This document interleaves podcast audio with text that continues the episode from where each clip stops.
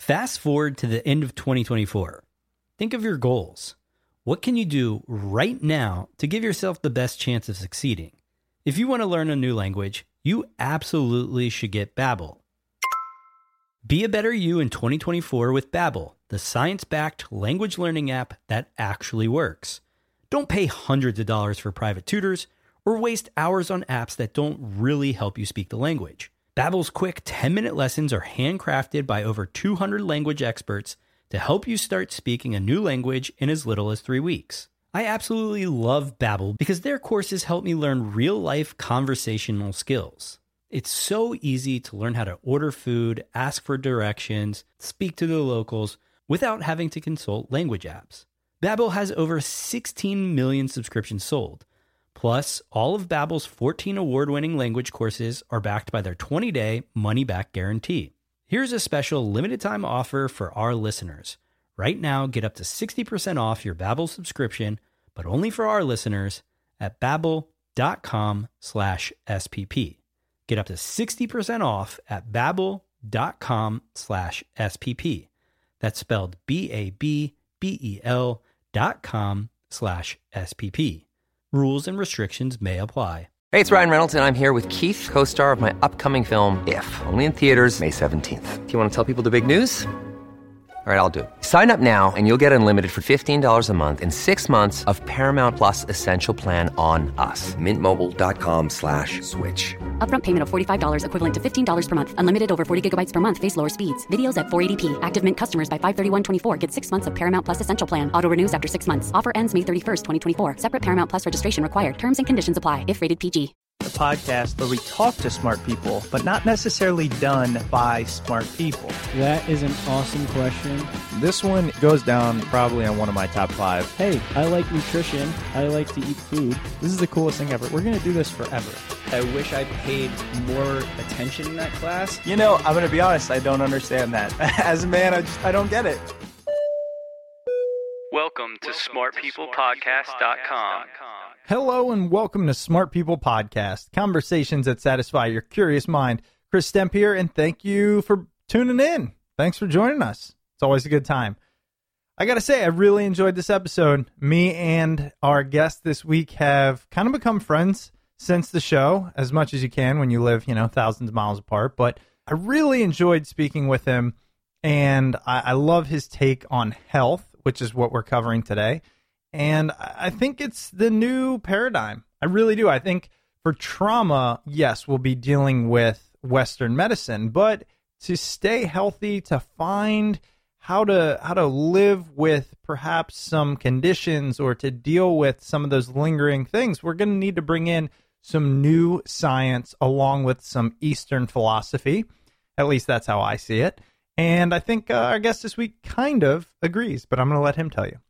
So this week we are talking to Dr. Matthew Accurso.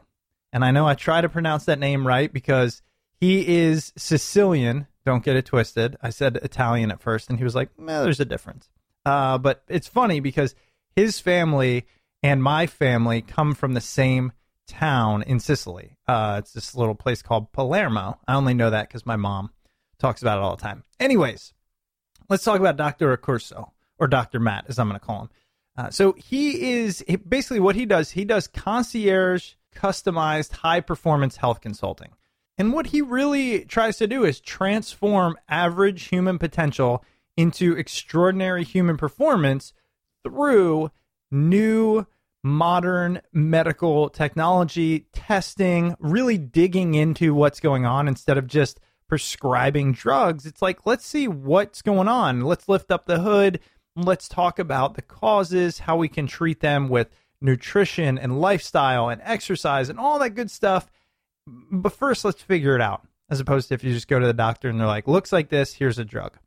So, Dr. Matt works with high achieving executives and entrepreneurs to help them optimize performance through cutting edge labs and lifestyle programs. Patients include Northwestern Mutual, Zurple, Tony Robbins coaches, Hollywood producers, screenwriters, etc as well as just people looking to get healthier who uh, who want to hear from somebody who knows what they're talking about. So I'll let you be the judge. Listen in on the conversation. Let us know what you think.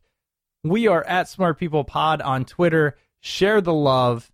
And don't forget, if you want to support the show, when you're using Amazon, just go to smartpeoplepodcast.com slash Amazon. It's still there, guys. We still get a kickback, no cost to you. All right, that's it. That's it for me.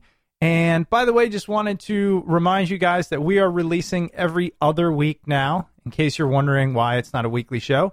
Life just gets busy, and this is something we definitely wanted to continue, but just couldn't keep up the pace that we had been doing for the previous, I don't know, five years or so. All right, so hope you enjoy it. Here it is Dr. Matthew Accurso.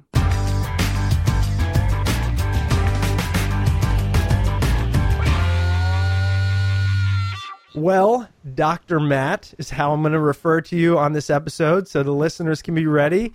And Dr. Matt, thanks so much for being on the show. I, you know, we've been talking for 30 minutes already. Sorry, listeners, you're not privy to that conversation. Okay, that's a little personal, but, but, um, and I've enjoyed it. So thanks so much for taking the time. Absolutely, Chris. It's my pleasure. So let's, you know, let's get into it for for people that don't know. I, I know our listener base is interested in. I want to be better, and a lot of times, being better at anything starts with being better internally, physically, mentally, emotionally. And I feel like from what I know about you, from what we talked about, really that's what you do. But tell me from your point of view, what is it if you said, this is what I do? Let's hear it.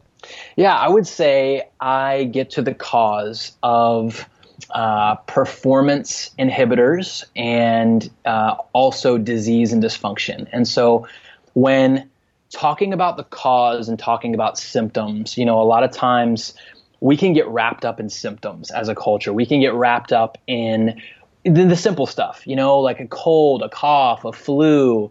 And I always say there is a reason that your body does anything and everything. And your body is way smarter than you give it credit for. And so the first thing I start off with, with whenever I, I see um, a patient, and I, I, I, don't, like we talked about, Chris, I don't t- call my patients patients, I call them health participants.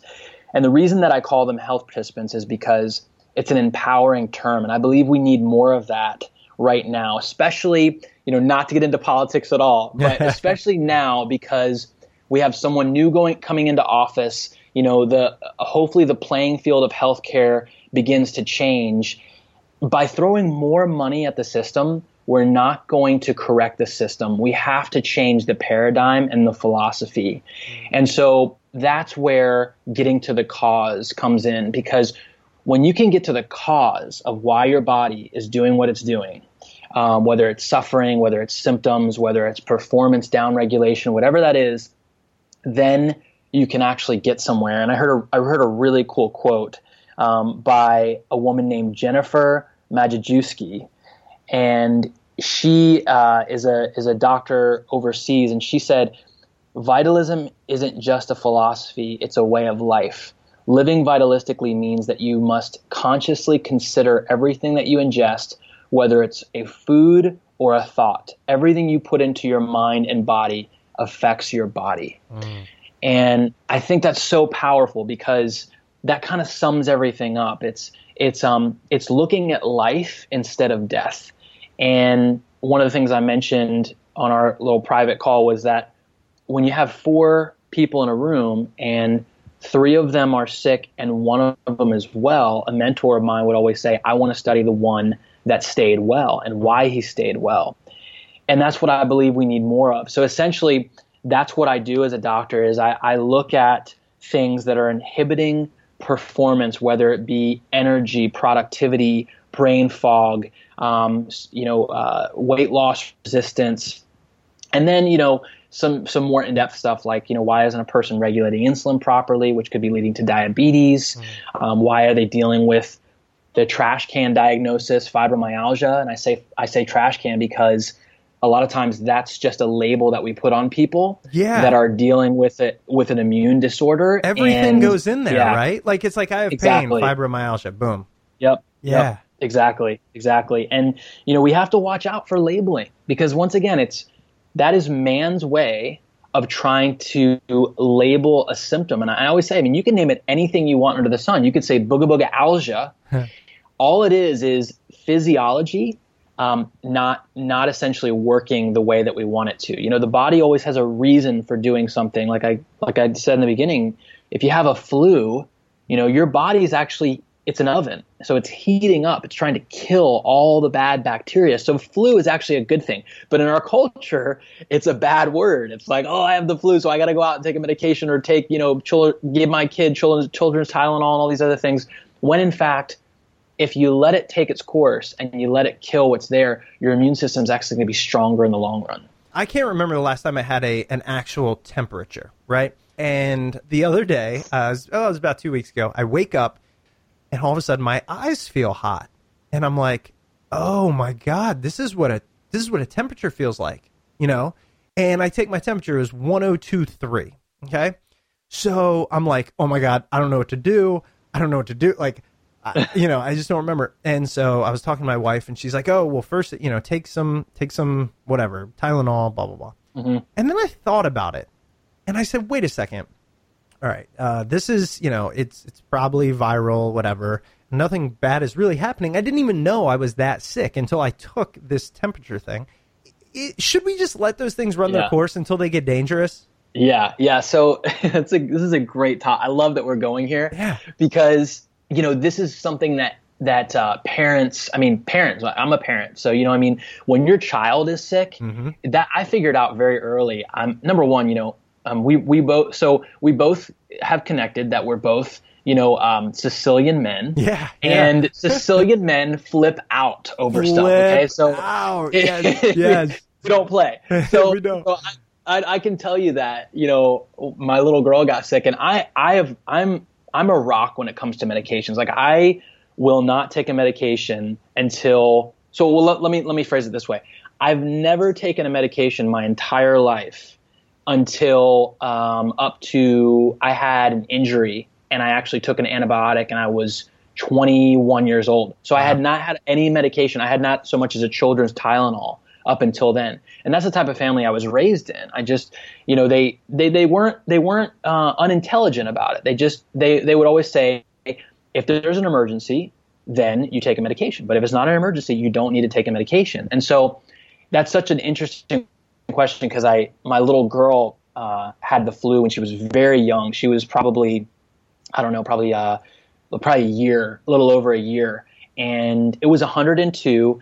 And um, you know, she was just you know not lethargic, but she like wanted to rest, and you know, she was you know she was achy. You could just tell she wasn't happy. And I mean, I was two steps away from giving her something, and then it came back swooping back into my mind that a child's immune system within the first two years of life is working out the kinks. It's getting to know itself. It's strengthening itself. So in that first two years of life, your immune system is either going to turn into Arnold Schwarzenegger or it's going to turn into like you know some some wimpy Pee Wee Herman.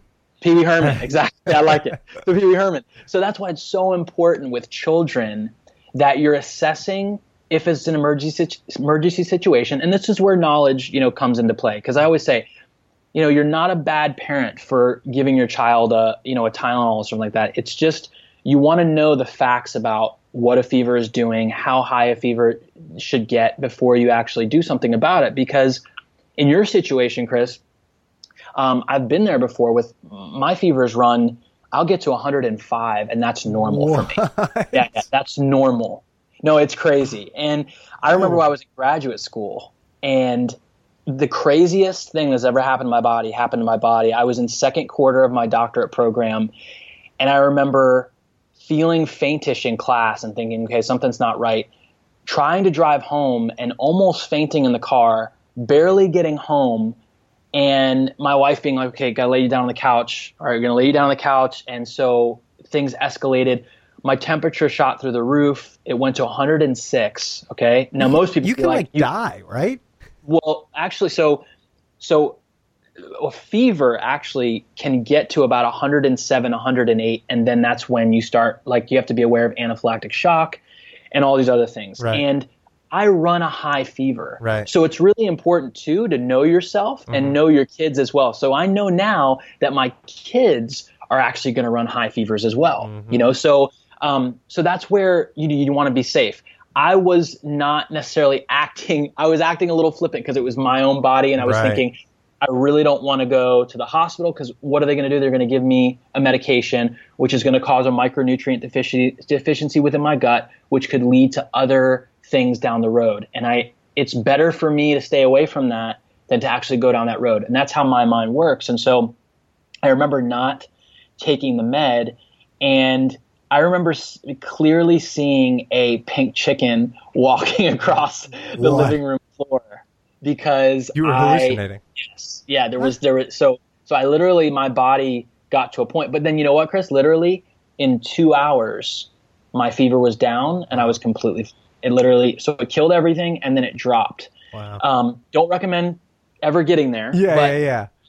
being is that you know your body can get to 103 104 very very safely and a lot of times people are like oh we got to give you something to get the fever down when in fact that's going to strengthen your immune system down the road to where when you fight it again your body's going to react 10 times better than it did this time but taking an antibiotic um, what, what, or a fever reducer will actually cause not only micronutrient deficiencies, but it can cause toxicity, heavy metal toxicity within the body. And now all of a sudden you have a whole nother issue on your hands. Right. So weighing weighing out the facts is so important in those situations. Yeah, and, and it's one of the things, you know, you and I were talking about. I've I've leaned towards more the older I get. People know me, they call me a hippie and stuff. I like brew my own kombucha and I just like I believe in this stuff.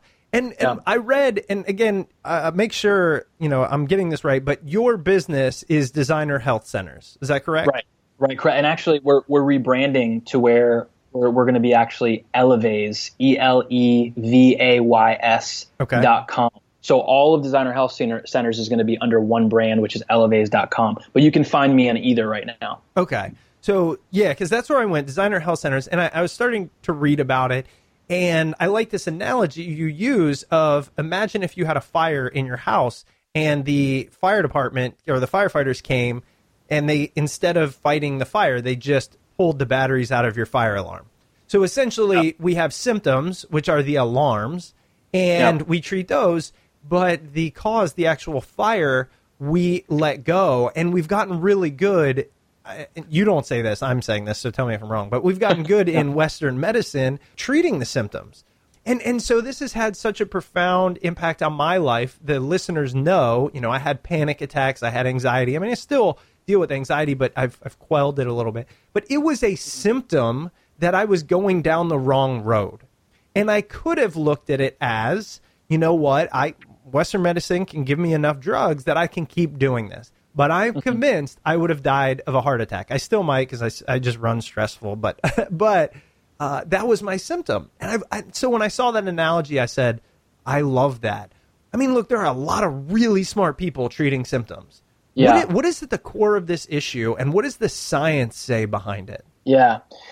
Yeah, you know, so there's and and you're exactly right. You know, I have I have, you know, friends who are more engaged with the symptom part of it. And I always say both both mentalities play a part in our culture. You know, I always say if you so if you're going to go to if you're going to get your hair cut and you walk into a mechanic shop, the mechanic's going to look at you and be like, "What are you doing here? Go to the barber down the road and get your hair cut." I don't cut hair. I fix cars. Same same thing applies with our medical system. If you go into a hospital or a medical institution and you want to get well, they don't get people well. They handle emergencies. I always say same thing for my clinic. If you walked into my clinic and your arm was off from a car wreck and you're bleeding to death, I would say, "What are you doing here? You need to go to the hospital down the road. They handle emergencies." So I think it's very important that we categorize what we want and why we want it and if we're going to go to the right place to get it because we have more people than ever before that are going into the medical institution, the, the, the westernized medical institution, and they're getting sicker and they're dying from it. You know, there was an alarming statistic that I read a couple of years ago. Uh, 1.2 million people die from iatrogenesis a year, which is physician induced death. You know, and I take responsibility for that too because I'm, you know, I'm in that pool of people. And that that's where you know, I the reason that I practice the way I practice and the reason why I address the body the way I do is because I want to get the body well. I don't want to give another drug, pill, potion, or lotion for that. I want to figure out why it's reacting the way it is. So if someone's blood pressure goes through the roof, you may need to take a blood pressure blood, blood pressure medication to t- get that down, but then the goal should never be to stay on that for the rest of your life. Mm-hmm. And I think that's where one of the other mistakes comes in is that you know, you get on a medication. A lot of women would come into my clinic and they'd be on thyroid medications, and I would say, "How long did your doctor say you'd be on that medication?" And they'd look at me like I was like a deer in the headlights. They'd say, mm-hmm. "I mean, I they, he didn't say." I say, "Because it's for the rest of your life." I say, "What is the game plan to get you off that medication?" I say, "Well, I don't know of it." And I said, "Well, there's the problem right there. Is that there should be a game plan, a lifestyle strategy to get you off of that medication because." you don't have a thyroid issue because your body is deficient in synthroid or Armour. You have a thyroid condition because there's something happening with your hormones and your body's trying to regulate an emergency. Mm. So figure what that is, figure out what that is, and there's a number of ways to do that. I mean, you know, with testing and all those other things. And then you hone in on the toxicities and you hone in on the deficiencies that are happening. And now the body starts to bloom like a flower. It starts to come back. I always say your body wants to be in homeostasis.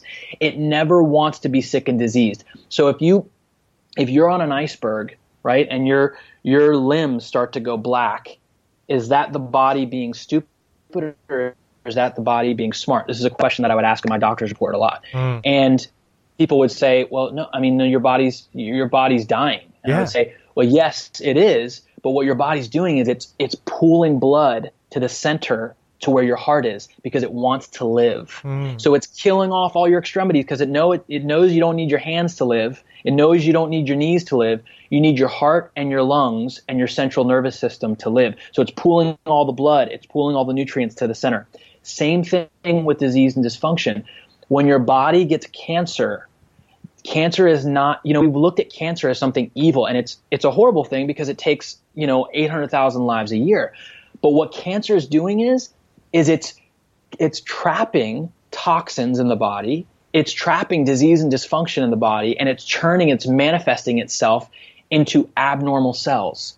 So your body's trying to stay alive and that's why it's developing cancer. So it's actually a brilliant process and not a, not this crazy stupid process like oh that you know cancer is the enemy of the body no it's your your body's actually creating cancer you Wait, know let me it- let me let me let yeah, me hone in yeah. on that. i know Uh, that's a lot it's a lot well, but well, because because again, well, there's two things, and I want to get into this. Uh, I could talk Yeah. to you forever, man. we'll have a three hour com- three hour podcast Seriously, we might have to do that sometime. Like, I don't know. Where do you are you on the West Coast? Probably. i'm actually on the east coast Where are you? yeah i'm in florida i'm in north florida Oh man, maybe maybe sometime I'll come down there. I don't know. But Yeah, we'll uh, do it. Yeah, but but two things here. We're gonna get into. I want to get. I want to approach it from the other side, like the haters, but not Yes. yet. Let's Okay. talk about this cancer thing real quick. All I know is it's like a a massive proliferation of of messed up cells. I think right, like in some capacity. Is Mm-hmm. Yeah. that sort of right? yep that's right yeah How how is that a body trying to do the right thing? Because my take would be, well, then the body's stupid because cancer kills us. So Yeah. tell me a little bit more Yeah. about that. Oh, so so to put it, so I love stories and I love analogies. Yeah, yeah. So if we had a pond and we had a bunch of fish in the pond, okay, and they're all happy, and all of a sudden we see you and I are walking on the shore and we see a fish and and, it and it uh it um you know it gets uh, it's um it's on the sand and it's dead. You know, so the tide brought it in, and you and I creep down and we start and we start you know looking at the fish and asking why is the fish dead, and I were to say to you, well, Chris, you know what? We need to put more, we need fish medications and we need fish hospitals. We need to start setting these up all around the lake and we need to start treating these fish as they start coming in with the tide. And you, you would probably say, well, um, you know, Matt, why don't we look at what's in the water, right? And see if something is actually killing the fish in the water, right? And and then I would say back to you, well, no, Chris, what are you talking about? I mean, we need to treat what's happening to the fish. We don't need to look at the water. Let's just start treating the fish. So whatever's whatever's uh, you know in the fish killing it, let's treat that. So you can see already that you know looking at the water makes much more sense than trying to you know treat the dead fish and that's essentially what we're dealing with in our culture is that what we're exposed to each and every day is the thing that's driving disease and dysfunction and it, it comes down to what's called epigenetics Yep. which is epigenetics are way more powerful than your actually than your genetics. So for instance, your gene is a loaded gun and it has a bullet inside the gun. Mm-hmm. And every day you and I have the opportunity to shoot the bullet or leave the bullet in the gun. So for instance, you know, my dad, he died at 52 years old and he died of a heart condition and his grandfather had a heart condition and his grandfather had a heart condition. So, you know, four generations of heart Wow. conditions. So now here I am, and I could say, well, that means I'm going to get a heart disease, so I might as well start taking heart medications now to prevent it. Mm-hmm. Or you know the girls that say my mom had my grandmother's grandmother had breast cancer, so I'm gonna I'm gonna chop my breasts off because Sure. I know I'm gonna get breast cancer. When in fact we know now that what you do today, so if I do the same thing my dad did and what his grandfather did and what his grandfather did, then yes, will I go down that road of heart disease? Will I pull the trigger and and allow that bullet to come out of the gun? Yes. If I do things differently, then I leave the bullet in the gun. Yep. So now I'm affecting my epigenetics. Well, cancer works the same way. You are not predestined to get cancer. And a lot of people are convinced it's in my genes, so I'm going to get cancer. No, no, no, no. There's only two ways. You know, the, the body is, is complicated in that we have all these different types of systems, like you and I were talking about before, Chris. Mm-hmm. You know, health can be the most complicated thing on the planet if you don't know what to look for and address. But it can be the easiest thing if you simply break it down into two things. The body can only be sick and diseased and suffering for two reasons.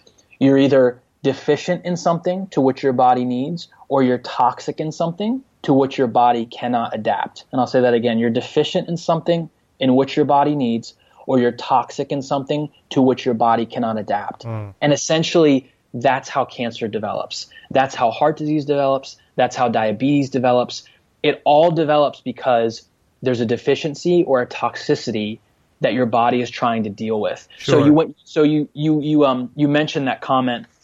Um, you know, the body's developing cancer, so it's killing you. So how can the body be smart? Right. So if the body did not envelop um, disease and dysfunction in tox- toxins and didn't react to deficiencies in a certain way, then it could potentially die quicker. Right. So by by enveloping whatever's happening within it and allowing the immune system to fight it, yes, is it killing you?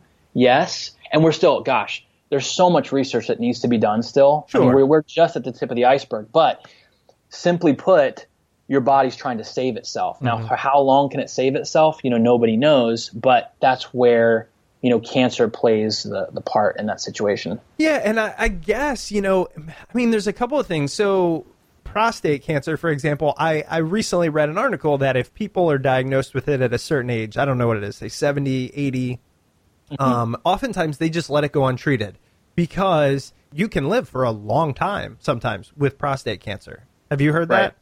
Have yes, yeah, and I actually know people who who are currently right now. Yeah, and so so I guess that would be an example of that in in the case where maybe if that didn't happen, and again, look, I'm not the doctor. I don't even know why I'm saying this. It's just. I thought about it, right? Like maybe that's why, and that that could make sense. And then I also know I read on on your site again. You know, it said, why do you think? Uh, most people that get diagnosed with stage four cancer never had a sign or symptom beforehand. And maybe it was just the body trying and trying and trying and trying until it gets to the point where it's like you've continued to put this toxin in or whatever it might be. I, I- we can't keep track anymore. So I'm starting to see some logic there. You know, I could, I, get, I can get that. It's just Yeah. so hard to wrap your brain around because it's such. I mean, I have a uh, one of my really good friends. Um, you know, recent 29 years old, passed away with leukemia, and it's just such a hard thing to Mm-hmm. Yeah. wrap your brain around. You know, It is. It is. And when you're in that, you know,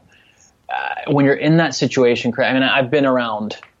I don't even. I can't even count on my I'm sure. hands. Like how many, you know, cancer victims and heart disease victims, and we've had people pass away in our clinic, and it's it's terrible, you know. And there and there's there are times when you know it's beyond beyond uh, what you you know you, beyond intervention. You know, I mean, it goes it goes to where I mean, I've seen people travel to um, you know a colleague of mine, Dr. Hillu in Spain, who treats cancer naturally, and he he literally, I mean, ninety two percent of people that go into his clinic come out in remission Come of cancer. on. Yeah, no, it's it's it's freaky. What's It's his name? I gotta have him on. Dr. on. Hillu. Dr. Hillu. Yeah, he's awesome. he's awesome. Dr. Hillu. He would be actually a great one to have on your podcast. Yeah. Um, but uh, yeah, so you know, there are there are limitations to matter. I always say, and there are times where no matter what you do, you know, the body is is going to react the way it's going to react, Right. and you know, we.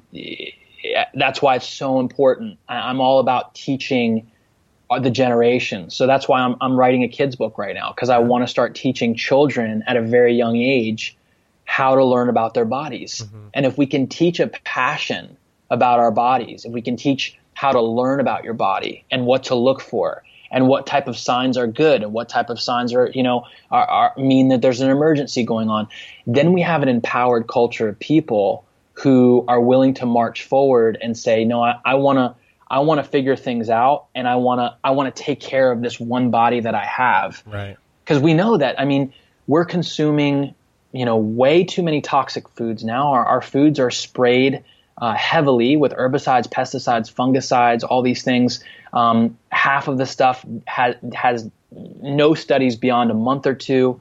Um, we know that there are medications being put on the chopping block every day and lawsuits coming out for instance you know vioxx which made hearts explode um, you know, they, they got a slap on the hand. They got a, you know, $150 million lawsuit. And then all of a sudden it's back on the market again. Wow. It's just a black label drug. Yeah. You know, so things are, things like this are happening.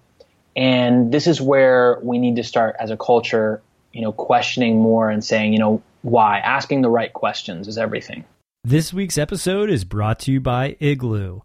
Work is no longer a location. Teams can be together half a world away. Igloo is a modern intranet designed to keep everyone on the same page. Share files, have real conversations in real time, and do it all while being able to use the apps you currently use like Box, Google Drive, and Skype. Igloo brings everything together and creates a single destination that lets you focus on your work. Put simply, Igloo is an intranet you'll actually like. Try it today at www.igloosoftware.com slash smart. That's www.igloosoftware.com slash smart. And now back to the episode. Okay, the first question I just want straight up is can I drink? Like, come on, give me a throw me a bone here, but I want you to be honest. so that's just it. I'm gonna cut straight to the chase. That's great, man. I love it. Yeah. Can I drink? so so that's the thing is you know I mean so okay I'll come I'll come at it from my own lifestyle you know do I drink absolutely I love I love a good glass of wine um, you know I and I think it's you know it's it's in our blood as Sicilians I mean come on Right, like that's I you know, that's our history you know so I always say you know you have to enjoy your life and you can't you know you can't deprive yourself because then you're just gonna you're gonna end up uh, going to, into convulsions and backlashing and, and doing way worse things because you're depriving yourself. Right.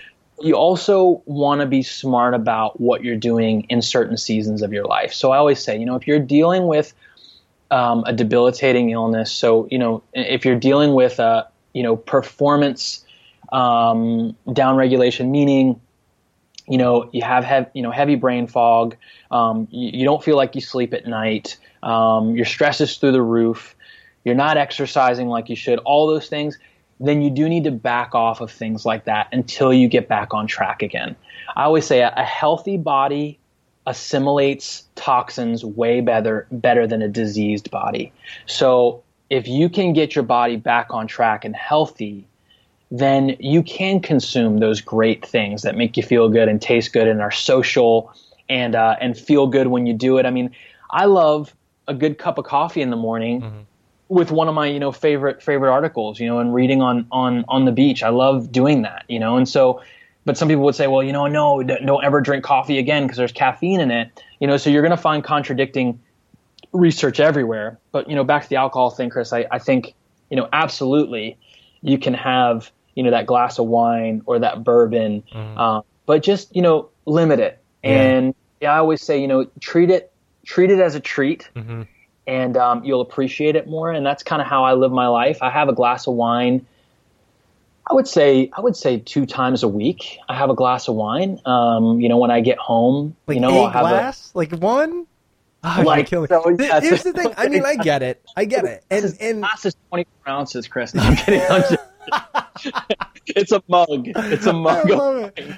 No, I mean, it's just that that was one of those things that's actually interesting. When you basically and look, I, you know what? We don't even need to talk about it anymore because people are like, "Yeah, I drink, I don't drink, whatever." I just wanted to ask that question, but um, it, I did want to get to the core of it, which was, you know, it does feel a lot like you're gi- I and I'm assuming others giving things up, and what you said kind of answered that question. So we can move on from that. But another thing I wanted to ask because you're in an area that I think is controversial. And if I was listening to this podcast, maybe didn't know your background, maybe I don't know, maybe I'd be like, well, wait, hold on a second. You know, how much science is out there on this? Or because people are always skeptical, and that's great. How do you answer or you know explain, say, a, a, child born they have no chance of ingesting all this bad stuff and blah blah blah, mm-hmm. but maybe they're not born this way, but you know, childhood leukemia or a, a lot of the things that do affect children. It sounds, and this is just my guess, but you tell me that they were given that loaded gun of genetics, and they just, regardless, the trigger was going to be pulled. And then it makes me wonder, well, then how much is there to the epigenetics argument? Yeah, yeah. Well, I can tell you that there was a study done, I believe um, it was a Princeton study, and it was done on toxins within cord blood. So, so cord blood attached to a, a umbilical cord attached to a, attached to a baby. Uh-huh. They found over 120 toxins within the cord blood from the mother. Okay. Yep. So that means that the baby was getting all the toxins that mom had, even lead. So we so we know lead hides in bone. So if your body ever has heavy metals flying around within it in your blood, your body is going to soak up those metals, and so it's going to lead is uh, um, bone is you know an attractor of lead. So lead's going to hide in bone. Well, that same blood is getting pumped to that baby. So we can't look over, you know, generational um, inheritance, Yeah. and that's where we have to look at that indicator. Now, you know, there's there's a lot of a lot of things that you can that you can look at, but that that that would be where my mind goes because we we already have studies that are showing us that, um, you know, especially in blue zones, like we were talking about. Um, Oh my gosh, I interviewed real- that guy. did you? Yeah. Um, what, what's his? I forgot his name. Yeah. Uh, man. Yeah. Buettner, Anyways, right? the- uh, Buettner. Buettner, right? Buettner, Yeah. uh, da- uh, David, David Buettner? and, David Buettner. and by the way, speaking of Italy, you know, Sicily and all that, uh, Sardinia is one of the blue zones, which is where Yes. me and my wife visited. Amazing Yep, place. But yep. anyways, and that's so that's why I love. I you know when you mentioned Sardinia, you know I almost flipped out because I did a lot of study on blue zones. And if you look at blue zones, so you know Sardinia, and then one that has tons of research coming out of it is uh, Okinawa. So I was just in Japan, and there was a, a man from Okinawa, and I was you know flipping out because I had my interpreter with me, and we were just going crazy with conversation about longevity. And they have the highest number of centenarians in the world. yep. And so I always say, if if you want to look at the the people who are successful, just look at the people that have gone before you that are are just you know killing it and you know re- and doing things right, and copy what they do. So in our culture, you know, essen- essentially we can look at a, an Okinawan culture and say, okay, there's one percent of cancer, heart disease, diabetes, all those things, one percent. So hardly any of that at all, which means that it doesn't have to happen, which means that, you know, there, and, and, and even in that study, you can even argue the fact that some of those people went over to the West, adopted a Western diet, came back, and then, you know, developed disease and dysfunction. And there's actually proof they've, they've done studies on that as well. So Actually, So- while, I don't want to throw you off, but while we're on Yeah. that subject, just something I'm super passionate about. I think our listeners should know. Uh, the reason I started the nonprofit on food is I read the the book by Michael Pollan, The Omnivore's Dilemma, Yeah, and great. he to, just to highlight your point. There's a, a, a study or a, basically a story about how they took um, uh, Aborigines and Yeah. they eat basically all seafood, a very clean diet, and they have like none of this stuff. Then they came to America, they had a Western diet type thing, and they developed diseases that were previously thought to be incurable.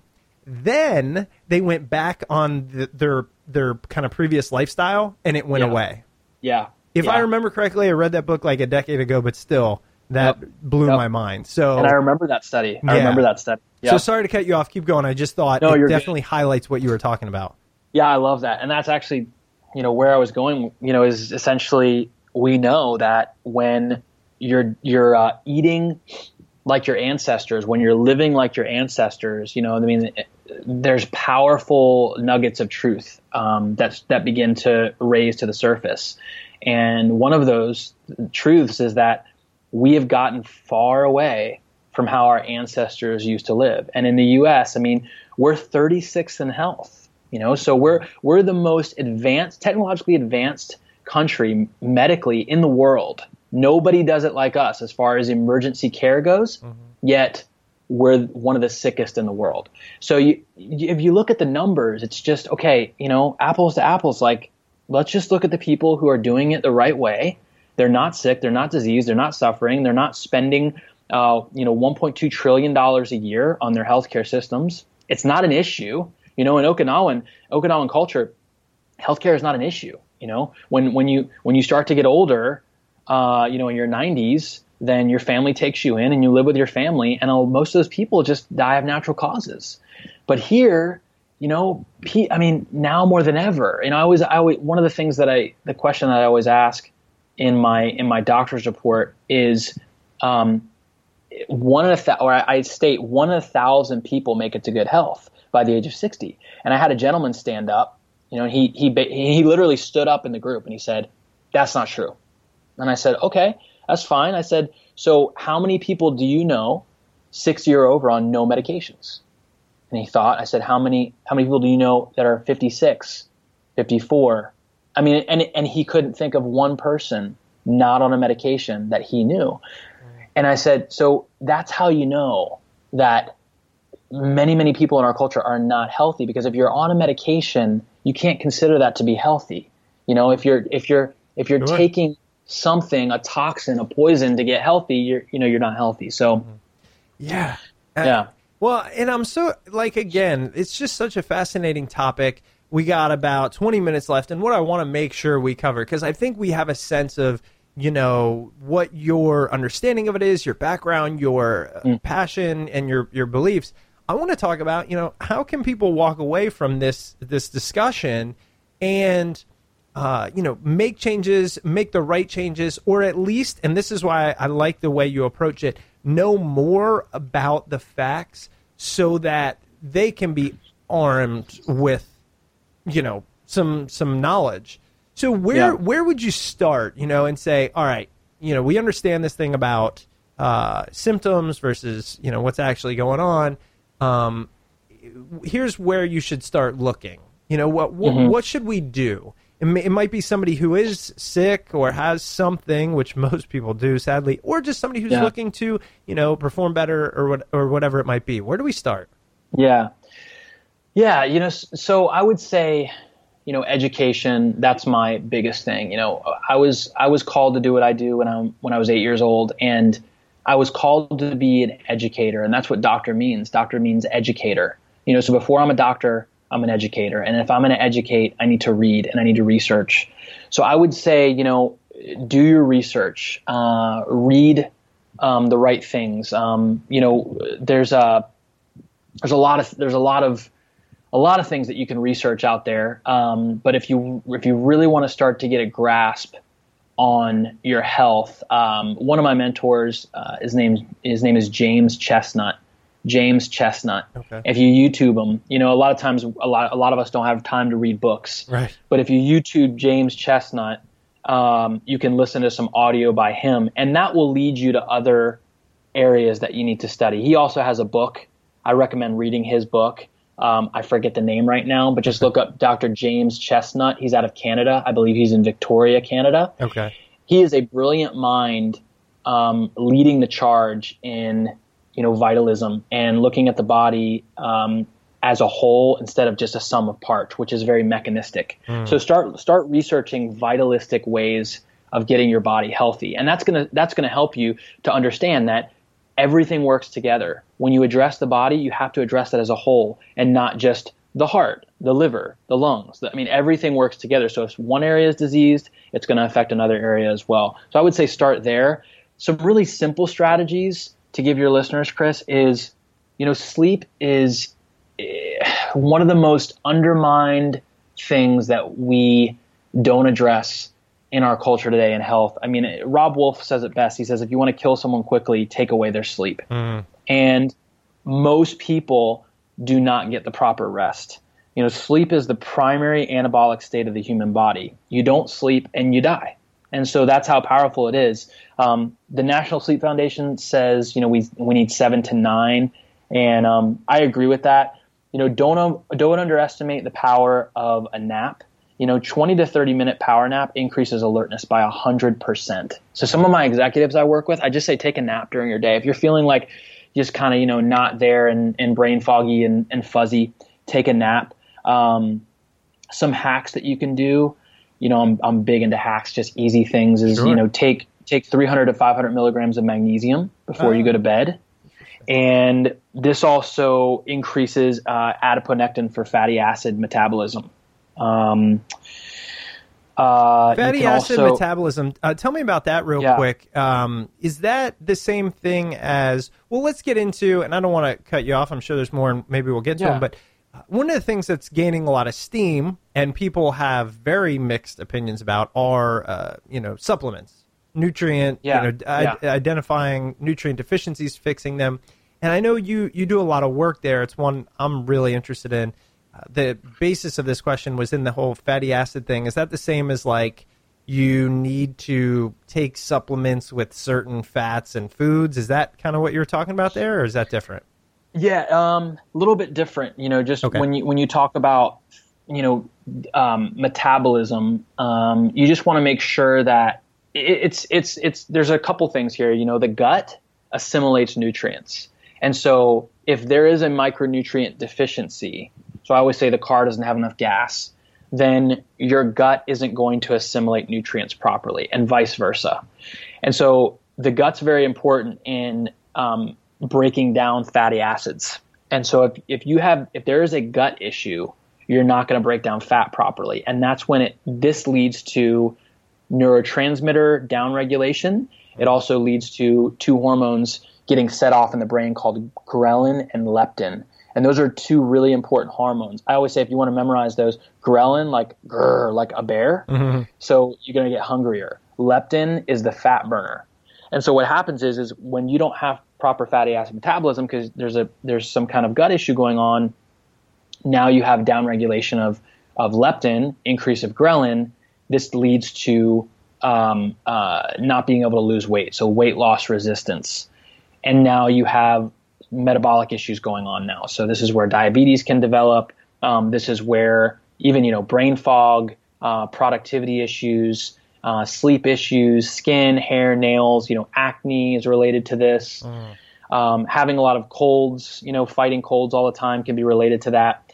So that's where the gut comes in, and I do recommend. I, I recommend everybody on the planet get a stool analysis. Number one, you need to have a stool analysis. You need to see what you're dealing with as far as culture in the gut. You want to look to see if you have dysbiotic culture, if you have beneficial culture, and uh, look at parasites, bacteria, all those things. And that way, you can hit the ground running. You know what to look for. You say, okay, I have a gut issue, so now I need to start increasing the good guys and start killing the bad guys. A lot of people in our culture, we take probiotic. You know, we're like everybody's like nuts about probiotics know, right now. yeah. But the pro- the problem is, is that you're filling your gut with probiotics, which is great, but you're not actually killing off the bad guys as well. So there's there's there's ways to kill off the bad guys and increase the good guys.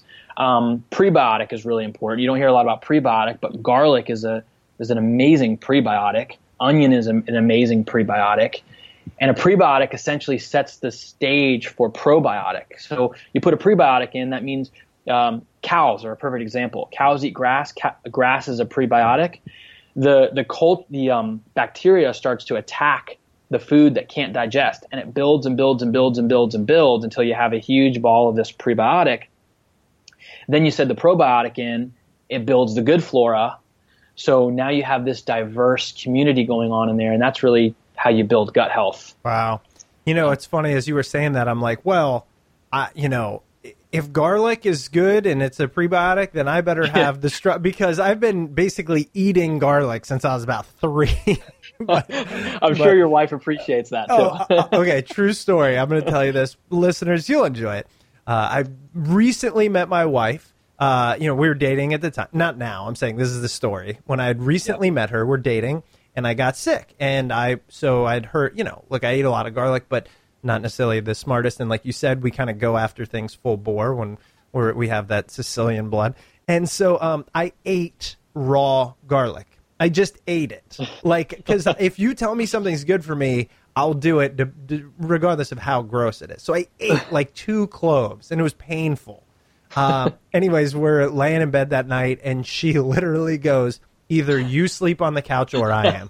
True story. So, That's you anyways. know what? That's me, man. Yeah. Like seriously, every like we must be brothers or something. Like yeah. seriously, I everything you're saying is me to a T because I will throw down on stuff that's good for me. Yeah. And I'll close my nose and do whatever it takes. Yeah. But garlic, I'm I'm like um I, I literally permeate it. Yeah. Through a house, you'll smell me from a mile away with garlic. I know. Yep.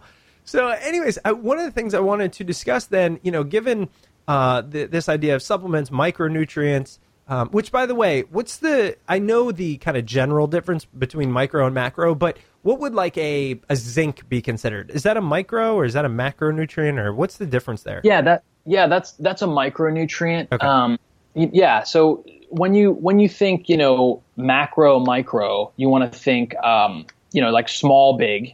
Um, and, you know, I think they're, they're prefixes, you know, so, you know, micro can be applied as prefix, which means small, reduce, magnifying. Um, and then macro, you know, is, is just another one. Okay. Um, so that that's I, I, would say you know micronutrients are definitely the more important ones. Right.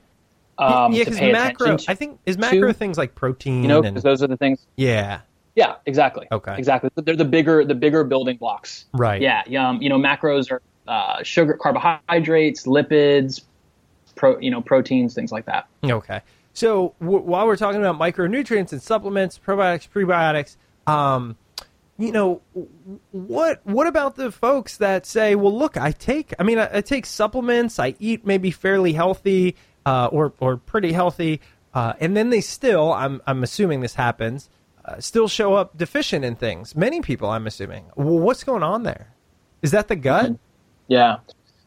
Yeah, so a lot of times there is a big link to the gut. I will say I, that you know the gut is trending right now. You know we hear a lot about leaky gut and irritable bowel syndrome and Crohn's and all these other things.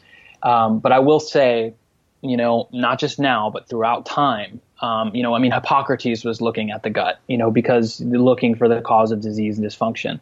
So the gut is a big one. The gut is the second brain of the body. And so a lot of times what's, what's happening is, is that um, there's inflammation being driven in the gut. So there can be small micro lesions that start to, to, to cut into the gut, to cut into the lining. And that's where you have food particles that can make its way out into the body. And that's what leaky gut is essentially.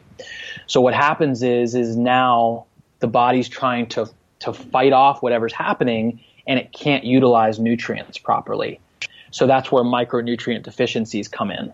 So you ha- you absolutely have to heal the gut. I, there are there are a lot of people that come to me and they're they've had micronutrient testing. And They're like, oh yeah, I'm supplementing with you know choline and I'm supplementing with vitamin D and you know antioxidants and minerals. And I always say, well, have you addressed your gut? They said, well, no. I said, well, that's what's assimilating all those nutrients. Mm-hmm. So you have to you have to look at a gut culture with a micronutrient test. Absolutely. I mean, I look at those tests hand in hand. Okay, that's what I that's what I was wondering because recently, uh, like I said, I was talking to a functional medicine doctor, and they were like, "Yeah, well, I mean, you can eat, you can have the best diet on the planet, but if you're not digesting the food properly, or if there's something going on there, it won't matter." And like these Right. bells went off, and I was like, "Oh, that makes sense." So, Yeah. so uh, you know, with the last couple minutes, I I, I want to talk about. So here's the thing: you do this for a living. You consult with people, and I want to learn about that and and let our audience know. You know, if they've heard this. I mean, it's look, it's not meant to be an advertisement, and we I appreciate all the insight you've given, but um, you know, if they like this, how would they work with you? And in the same Yeah. token, in general, how does this work if they're working with, with you or if they said, well, I want to do this more on my own or whatever? So, kind of Yeah. what steps, because it is, look, it is really confusing. I mean, people Mm-hmm. will hear all this stuff. I'm sure almost everyone's heard about the gut health and the take these supplements and you just get overwhelmed. So, Yeah. t- tell us kind of how it works and then how you do it, and if they want to work with you, how that would work as well. Yeah, absolutely. Yeah, so you know, and thanks for the opportunity, Chris, for allowing me to talk about that. Uh, well, I would say, you know, number one, I I am in no way um, a person that believes, you know, in taking supplements your whole life. I believe that supplements can do good, and I believe that there are there are um, seasons of your life where you do need supplements. Um, in in saying that, you know, I'm all virtual, which which so it was uh it'll be it'll be you know I've been I've been doing this for seven years, but I left the clinic life uh, about three years ago, and the reason that I did that was because I, I essentially I was convicted. I, I felt convicted um, by the knowledge that I had. I said, you know, I'm serving my community, which is awesome, but I want to go outside the four walls and I want to start making an impact in our healthcare system. And I want to get this on, on the floor of Congress and I want to start changing healthcare. And so, you know, I've even had some people ask, you know, are you going to run for office one day? I don't know. Maybe. I mean, I, I, I want to change healthcare, you know, so I, maybe that's, that's a possibility. But right now, my sole mission in life is to take each, each individual life and transform that life and empower that life and not not diagnose but you know simply um, educate and empower and, and one of the ways i do that is i run a virtual clinic and that means i can see anyone anywhere in the world and i do you know i, I coach them online and i have a program that is uh, called the clear program which essentially I bring someone through a program to um, to get to access their goals, you know, and to meet their health goals. And the way that I do that is I, you know, testing. So I do a lot of advanced testing. I, I do uh, nutrigenomic testing. I do micro intracellular micronutrient testing. I do stool analysis. We look at hormones, um, and it's and it's I say advanced because the testing that I do is uh, is very you know it goes very deep down the rabbit hole. I mean, I look at all types of things. You know, for instance, on a hormone panel, I'm just not looking at you know testosterone and estrogen and, and progesterone. I'm looking at cortisol, morning, evening, and night. We're looking at adrenal health. We're looking at DHEA. We're looking at estrogen dominance. All those things.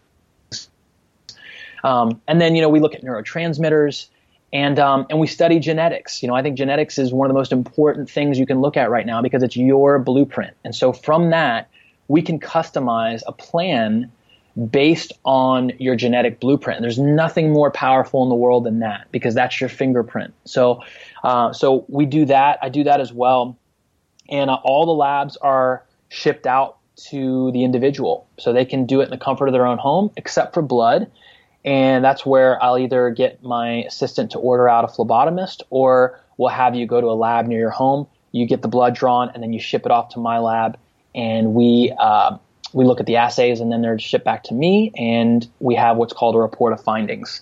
So that's kind of the general process. There's a there's a lot involved with that. You know, I, I always take a thorough health history, want to know everything about the person, and you know, I want to know that person's goals for their health. I want to know where they've been, where they're going and uh, you know and and initially you know it's a it's really a process to figure out okay am i the right doctor for you you know i always say i'm not the doctor for everybody but um but my you know my methods do work and if you're if you're the type of person that i work well with then um, it's going to be a beautiful synergy, you know. And I and I my favorite part about what I do, my favorite part is at the end of the program, you know, seeing the person, you know, with their hands up in victory, transformed.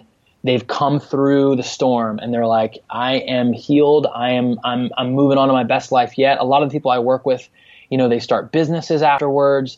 They they travel afterwards. You know, they're just trying to get through their health thing, which is keeping holding them back. And I always say, don't ever let that hold you back. You have your whole life ahead of you. You have all this opportunity in front of you. You know, live out your destiny, live out your dreams. Um, address, put your health first. Put it at the core of everything, and you'll be able to do that. Because when you're when you're dealing with health issues, we all know, you know, it, it takes up your time, takes up your focus. You're not mm-hmm. able to be that person you want to be. And so, um, yeah, so that's what I love to do. And, and um, you know, you you can find me on elevays.com. That's a, that's the website. If you go to elevays.com forward slash consulting forward slash consulting. Uh, you'll go to my consulting page, and um, and I just want to let you know, Chris, you know, for the for the podcast, um, normally it's three ninety seven to consult with me. Um, there's I'm, I'm I, would love to offer uh, your people a comped, um, uh, uh, not a report of findings, but an initial consultation um, to where they can consult with me, and um, you could potentially put that in the show notes or something. Yeah, absolutely. No, I appreciate that. What? Yeah. So okay, so I, I actually just yeah. went real quick to make sure. So Elevays is E L E V A Y S. Is that right? Yep. E L E V A Y S dot com slash consulting. Okay. And then yep. if they reach out to you and, uh-huh. and just say, you know, hey, I heard you on Smart People podcast, they can uh, they can take advantage of that. Yep. Absolutely. That's awesome. Yep. Well, Dr. Matt, thank you so much for being on the show. I love this. Like I said, could talk to you about it for hours and maybe one day we will, but I know you're a busy person and you have another thing going on in one minute. So I'm going to let you go. Uh, thank you again. And uh, we appreciate you being on the show. Chris, it was absolutely my pleasure, and I there was no doubt in my mind that we were going to connect because we're both Sicilian men, so we can talk for you know six hours. Yeah. So I loved it. All right. Well, thanks so much. And I will let you know, we'll reach out uh, when the episode goes live sometime in the coming month or so, probably. Awesome, Chris. Thanks a lot. All right. Thanks. Talk to you soon. Welcome back. I hope you enjoyed the interview with Dr. Matthew Accurso. Don't forget, Dr. Accurso now does concierge, customized high performance health consulting at elevays.com that's E L E V A Y S dot com. Don't forget to mention that you heard them on Smart People Podcast. If you're new to the podcast, thank you so much for tuning in. There are a lot of free and easy ways to support the show. First and foremost, please use our Amazon link located at smartpeoplepodcast.com slash Amazon. Any purchase you make over there gives us a nice little kickback from Amazon at no cost to you. You click the link, do your shopping as you normally would. If you're looking for other free and easy ways to support the show, we'd really appreciate a rating and review over at iTunes. So if you've got a couple minutes, head over there and leave a rating and review. If you'd like to reach out to the show, you can shoot us an email at smartpeoplepodcast at gmail.com or message us on Twitter at smartpeoplepod. That's it for this week. Don't forget, we've moved to a twice a month schedule. So if you're looking for Smart People Podcast, and you haven't seen a new one yet, that's why.